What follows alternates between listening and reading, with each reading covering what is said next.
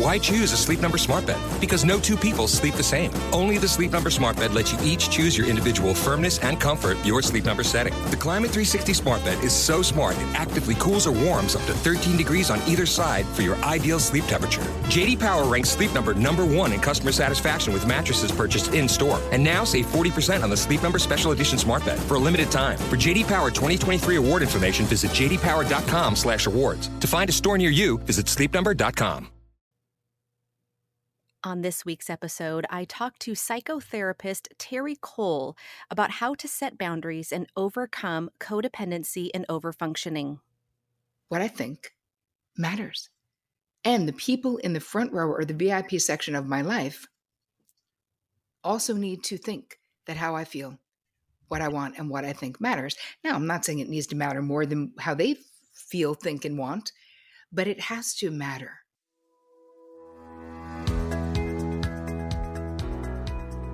Hi, and welcome to the Parentologist Podcast. I am your host, Dr. Kim.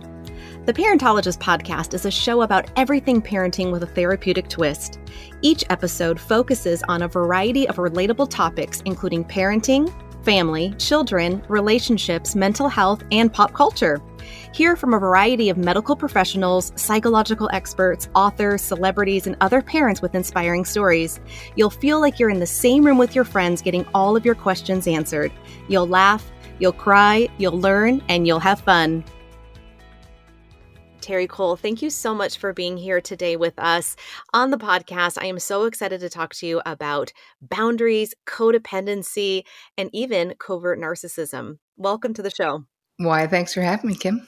Thank you. So, I, I want to start first by talking about boundaries.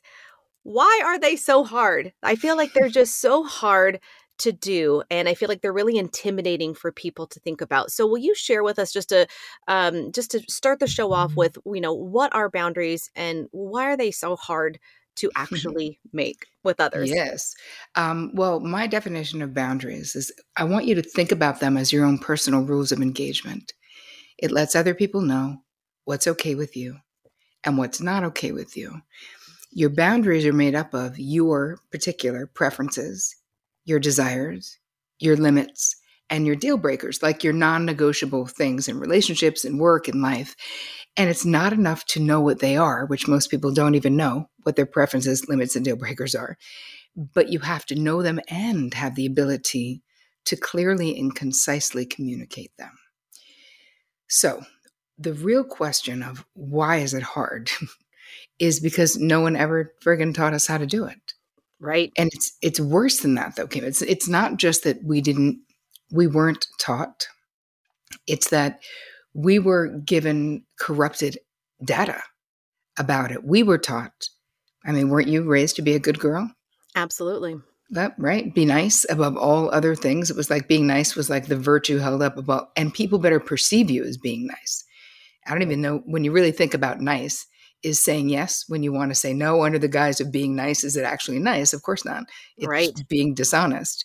And it sets us up to stay dissatisfied in our relationships because when we don't have clear boundaries, when we can't communicate them, how we feel, people don't actually know us. So we have a million good reasons to have terrible boundaries, to not know how to do it, from society to our families, no matter what country, what culture you grew up in. I mean, I've taught my Boundary Bootcamp course to people in 192 countries. Wow. And never one time did someone go, "Oh, really? No, I learned this from my family." No, not in school, not in, not even in grad school. So there was such a need that I wrote Boundary Boss because I was like, we need a guide from step 1 to executing boundaries with ease and grace without our hearts slamming out of our chest, without sweating profusely because we're so afraid of what other people are going to think or being rejected. Yeah, that's my two cents on boundaries. Yeah, I love it. And, you know, I'm actually going to pick up a copy of your book because I think even if people think they have good boundaries, most likely they don't.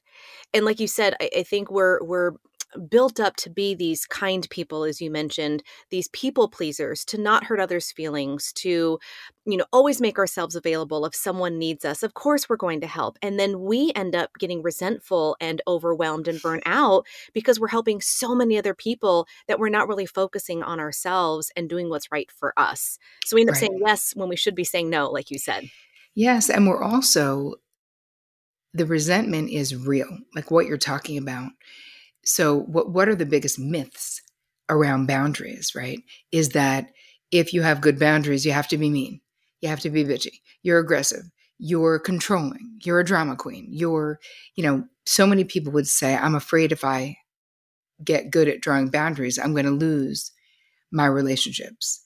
Um, then you have the myth that, you know, real love, soulmates don't need boundaries. Not true. The only kind of healthy love there is is boundaried love. But, you know, crappy rom coms have told us that that is not actually true, right? Right. So, mo- yeah. moving into this this mindset of what are what are the biggest myths because those things hold us back too. It's not just what we learned in our family of origin, it's what's expected of us in the world.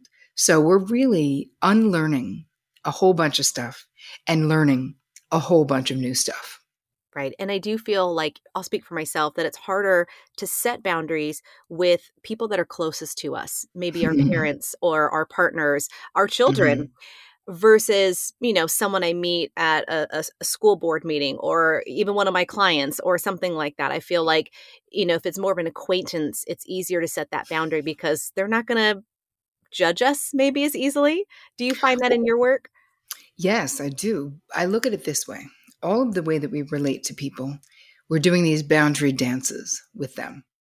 Right? Think about, you know, you and your partner. I do this, you do that. You do this, I do that, right? We have these boundary dances of the way we respond and react to each other. But it's like a dance. And if you think of your family of origin, they're literally like the OG dance troupe, right? They're the original people that we've been doing these dances with for the longest in our lives. And so much of the time we have difficulty drawing boundaries with our aging parents or the adults who raised us, whoever I call them parental impactors because it could be anybody, because they're the ones who taught us the disordered boundaries. And clearly they think that that's the right way to be. So there's a whole loyalty thing that comes in. If I change, if I draw a boundary. Let's say with my mother i was having i was uh, talking about this the other day that uh, you know years ago my mom would want to come visit me on a saturday. I don't live that far from her. And she would say okay so i'll be there around nine. And i would say back in the day i would always wish to tell her i wanted to take a nine o'clock yoga class which she knows i take which means she really shouldn't come until 10 but she was still planned to come at 9 and there would be no conversation about it but i would be resentful and then when I started getting healthier, I was like, Mom, the coffee's on, doors unlocked because I live in the middle of nowhere, and um, I'll be back from yoga at 10. So come whenever you want. Vic is home. There's food, you know, do. And I wasn't doing it in a passive aggressive way. I just got clear. And I believed that if if my mother it's not for my mother to give me permission to go to yoga as a grown adult. It's for me to take care of myself. And she she stopped saying she was coming at nine. She was like, oh, okay, I'll plan to be there in 10 because you have yoga. Right. So sometimes with especially with family of origin, that was more of a boundary where I didn't I didn't need her permission. I didn't need her to approve. I just needed to actually take the action. And she then got on board with, oh, okay, I guess we're not meeting on Saturdays until after 10. I was like, that's correct. Come anytime you want. I won't be there till after 10. and I think that initial time is the scariest. That initial boundary setting is the scariest, especially mm-hmm. if it is someone that's close to us. You know, and then once we do it and once we practice it, it it doesn't become as scary if it starts working. You start realizing that, oh, I can set this boundary and other people will start respecting it or possibly they won't and that's a problem that maybe should have come to the surface a long time ago about that particular relationship. Yes, but but here let's talk about what it means to be working though. When you said like it's working, you negotiating for your needs, prioritizing your preferences, telling the truth about how you feel, regardless of what the other person does. You already won.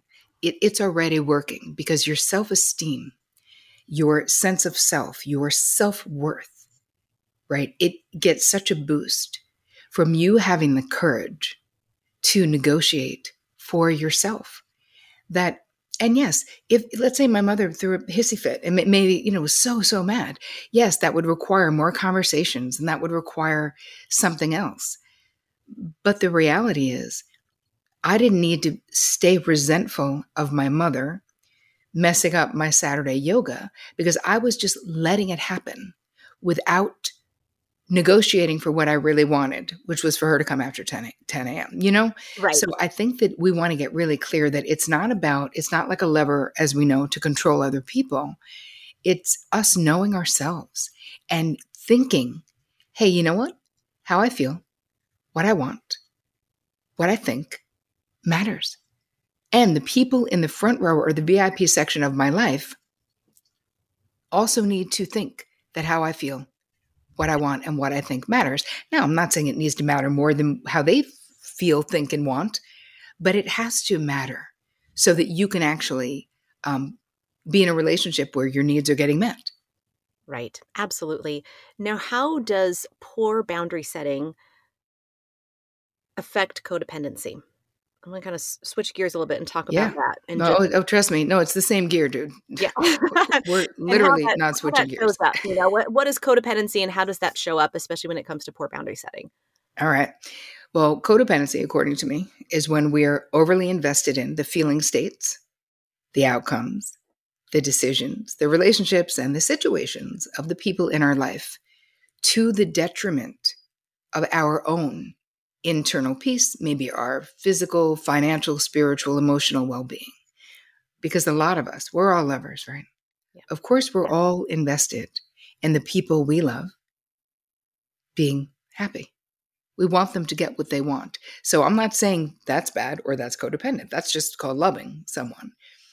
But if it's to the point where it's impacting, negatively impacting our own internal peace, where when they have a problem, that problem becomes your problem in your mind immediately. Mm. Where, and if you don't know, anyone listening who's like, I don't know, is that me? I want you to check your urgency. When your friend gets in touch with you with a problem, how urgent does it feel to you to come up with a solution to that problem? Are you making phone calls? Are you Googling immediately? Are you underlining stuff in a book? Are you like, I know a friend, I already emailed them about, like, just in extreme problem solving mode? That is a codependent reaction. So, how, back to your question, how does um, the inability, like, uh, how does unhealthy boundaries relate to codependency? Well, codependency is the foundation of codependency is unhealthy boundaries. So you cannot have good boundaries and be codependent because they do they literally do not they cannot coexist like that because the actual definition of codependency is that if you are the person who is always fixing, doing, feeling the other person's feeling, overthinking, over correcting all the things, we are endlessly, and I know this so well because I'm a recovering codependent, so no judgment, trust me.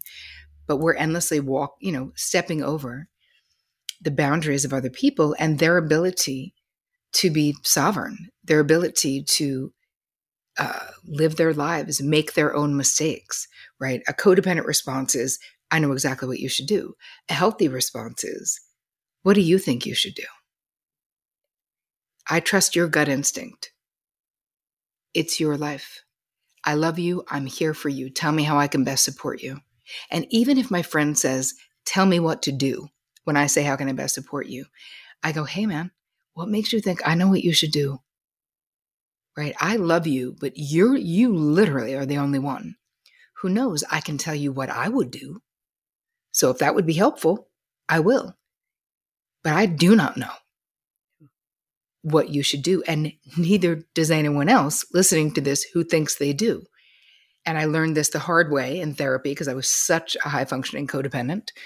Um, and the difference, if we talk about the difference between codependency, and high functioning codependency, which is a term that I created because my demographic is you, basically, a very capable, competent woman, generally, who's doing all the things for all the friggin' people, but is kind of burnt out and exhausted sometimes and doesn't really feel that satisfied, or maybe doesn't really feel that known at times because we're such people pleasers. And again, why is why am I passionate about this? Oh, because I know all of you because I am you, you know, and I and I've thank God have moved through this, but nobody talks about this. So when I was a therapist, I would talk about codependency, and my clients are like, "Are you nuts? Everyone's dependent on me, buddy. I'm making all the money.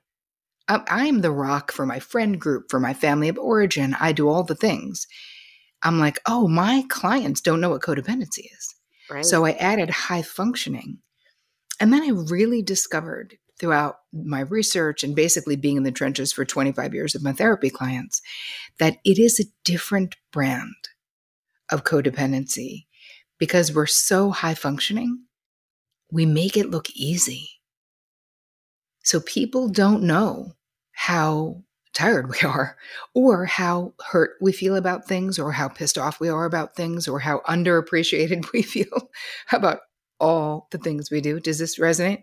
oh, absolutely. Absolutely. And eh, I mean, I'll speak for myself. It absolutely resonates with me. And I see it all the time too. And it's like you want to reach out and just educate and help and you know and that's still like doing more of the same right but yeah you know and i see this a lot with parents because you know my specialty is with children and and i work with a lot of children and, and their parents also mm-hmm. And so I see this codependency happening from a parent child relationship and even that over functioning with the parent child relationship, a parent over functioning for their child, a parent, you know, doing, helping them with their homework, maybe even doing their homework for them. Oh, yeah. Or, like you said, when it comes to feelings or a situation at school, when a child comes home and says, I had a bad day at a situation with a friend, well, let me just fix it for you. I'll go call her mom and yep. we'll talk it out. Right and you know it's it's hard because you want to protect your kids you want to help your children but there's a detriment to that over functioning behavior because then your kids won't learn how to do it themselves. Yes and you won't always be here to do it. And and here's the thing codependency at its core is a covert or an overt bid to control the outcomes of other people's situations so and even with your kids, right? I mean, right. there's an there's a certain appropriateness if someone's being bullied. Of course, I'm not saying we should let that seven year old be on their own. Right. I'm saying we need to teach them problem solving skills, critical thinking, deductive reasoning. All of these things, they don't happen when you are fixing all the problems. They happen when you go, All right, babe, what do you think you should do? Before we do anything, Tell me what your thoughts are. What does your gut say about what you should do about what happened between you and Johnny? And then just shut up and let the kid talk. And maybe they have a terrible idea. I think I should hit him in the head with a brick. Okay, well, I don't think we should do that. So let's get more creative than that because violence isn't the answer, right? But at least you know what the kid is thinking, how they feel. Help them. We're, we're supposed to be co regulating with kids, their emotions, but a lot of parents can't self regulate. So it's how can we teach what we don't know? But you can learn, which is what my high functioning codependency workshop is about and this is what the boundary boss book is about is us learning so that we can stop these cycles that are that don't put our kids in the best situation in life we need these skills you know Right. And I love role playing with my clients and even my own children. And like you said, you know, uh, lending them a voice, empowering them to make a decision, letting them know that their decisions are valued, that they have a voice and that they're capable of making their own decisions. And if if that decision, like the violence you just talked about, isn't maybe the best way to go about solving a problem. You know, like you said, giving them the ideas, and I do it through role play. Well, you know, let's pretend that I'm Johnny and you're so and so, and let's let's talk it out. Let's see mm-hmm. if you respond this way, how do you think it's going to turn out in the end? How do you think Johnny's going to respond if you say this? And if you say this, and it's something different, then how do you think Johnny's going to respond to that? And yeah. then ask them which choice do you think would be better? And, and which I, is so that's so great teaching them because again now now we're teaching it, it you're visualizing the outcome, which we're teaching kids, like there are ramifications for whatever, whichever choice you make, whether it's hitting someone with a brick or whether it's sitting down and having a conversation, there are consequences for our own actions. And it's such an empowering way of teaching a kid that, like, which consequence or which outcome is the one you want because you are very empowered right now, kid, to choose which one. Right. We're going to take a quick break, but when we come back, I want to talk about possibly some tips or ideas of how we can be a recovering codependent. And I also want to talk about covert narcissism. We'll be right back. Hi, I'm Dr. Kim, the parentologist. As a wife, mom, therapist, and all around juggler like most of you, I lead a hectic life, and sometimes that means indulging in foods on the go that my stomach doesn't always agree with. Thankfully, Pepto Bismol provides me fast and effective relief for all kinds of upset stomachs. Having a little too many guilty pleasures at a family barbecue or birthday celebration may lead to indigestion or heartburn, so I always keep Pepto on hand to get fast relief when I need it the most. Pepto Bismol, use as directed and keep out of reach of children.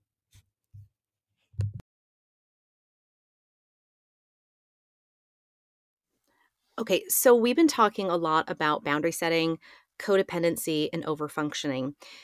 When we find ourselves in those types of spots in our lives, I know you wrote a book on it, you're an expert on it on social media, et cetera, et cetera. What are some tips that you have on how we can recover or, or maybe even just be more aware that this is happening to us and give us that empowerment to try and do things differently moving forward? I would start with we have to be able to identify where we need boundaries in our lives. So it's not enough to say, like, well, what could I say or what could I do? It's start with taking a resentment inventory, like right now. And I guarantee you, every person listening would be able to know if you're holding resentment against someone, why? What is it about? Because usually that's either where either where a boundary is being violated you haven't set a boundary, right? Or a need of yours is going unmet.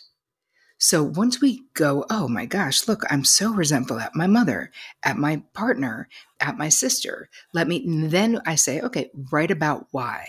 What is happening? Because that will give clarity on what boundaries are being crossed. And here's the thing so much of the time, you know, I, I put boundary violators kind of in categories where we have like the boundary first timers which are people that, even if you think they've been a boundary bully forever, if you have never spoken up in words and been like, hey, that doesn't work for me, then we still have to call them a boundary first timer because you might be shocked when you say to your friend who always manages to pick a place to eat that's close to her house, which makes you drive 45 minutes or wh- whatever the thing is, that you might, right? You might be shocked if you say, Hey, you know what? I would love it if this time when we meet, there's a great place that's near me because I've kind of been doing all the schlepping and I would love it to be a little bit more equitable.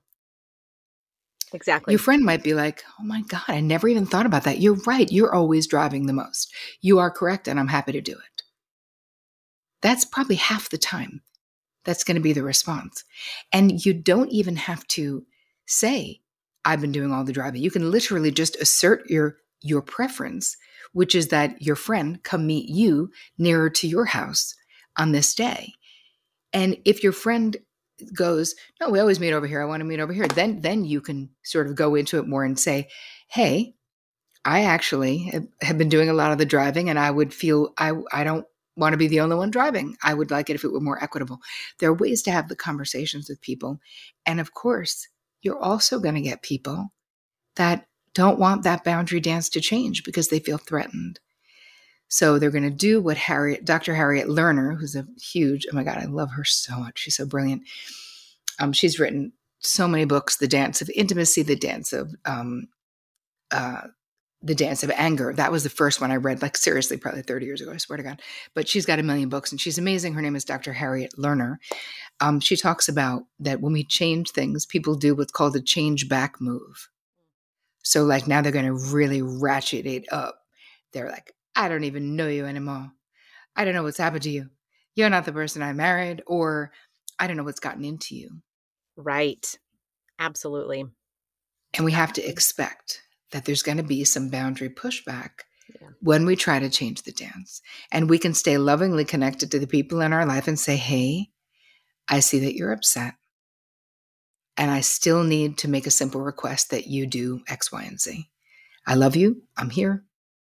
Like we don't want them to we don't want their fear that you know you setting a boundary means the relationship is ending but we also can't continue to put up with behavior in our lives from other people that makes us resentful because that's not good for the relationship either you know yeah so doing a resentment inventory and starting slow start with low priority people just send the friggin' salad back when it's not what you ordered right? So let's just start there.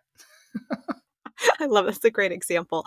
All right, now speaking of, you alluded to this a little bit, and I want to uh, go off of it a little bit more and dig a little deeper when it comes to covert narcissism, because I, I feel like when it comes to boundary setting, when you're in a relationship with a narcissist, you're meant to feel like you're the problem or that you're the one that's at fault, right? And you're trying mm-hmm. to set a boundary with someone and you may not even know that they're a narcissist. You just know that of how they act towards you and respond towards you. And you might be trying to set a boundary with that person, and that resentment's building up because they're making you feel like you're the one with the problem. Mm-hmm. Right. So, how can someone identify if they're in a relationship with a covert narcissist? What should they look for? What are some warning signs that they can be aware of?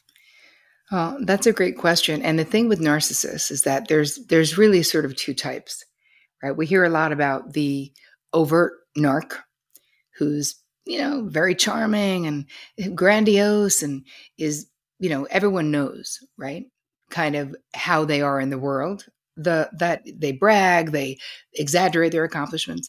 But then you have a covert narc, which is someone who presents differently. They might even seem shy. They might to other people. They're really insecure.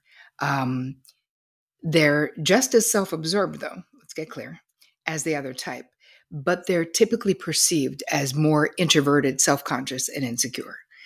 So, what are the signs, right? Because it's not the classic external signs of narcissistic personality disorder, is shyness and introversion, self consciousness, insecurity, defensiveness, sensitivity to what others think of them.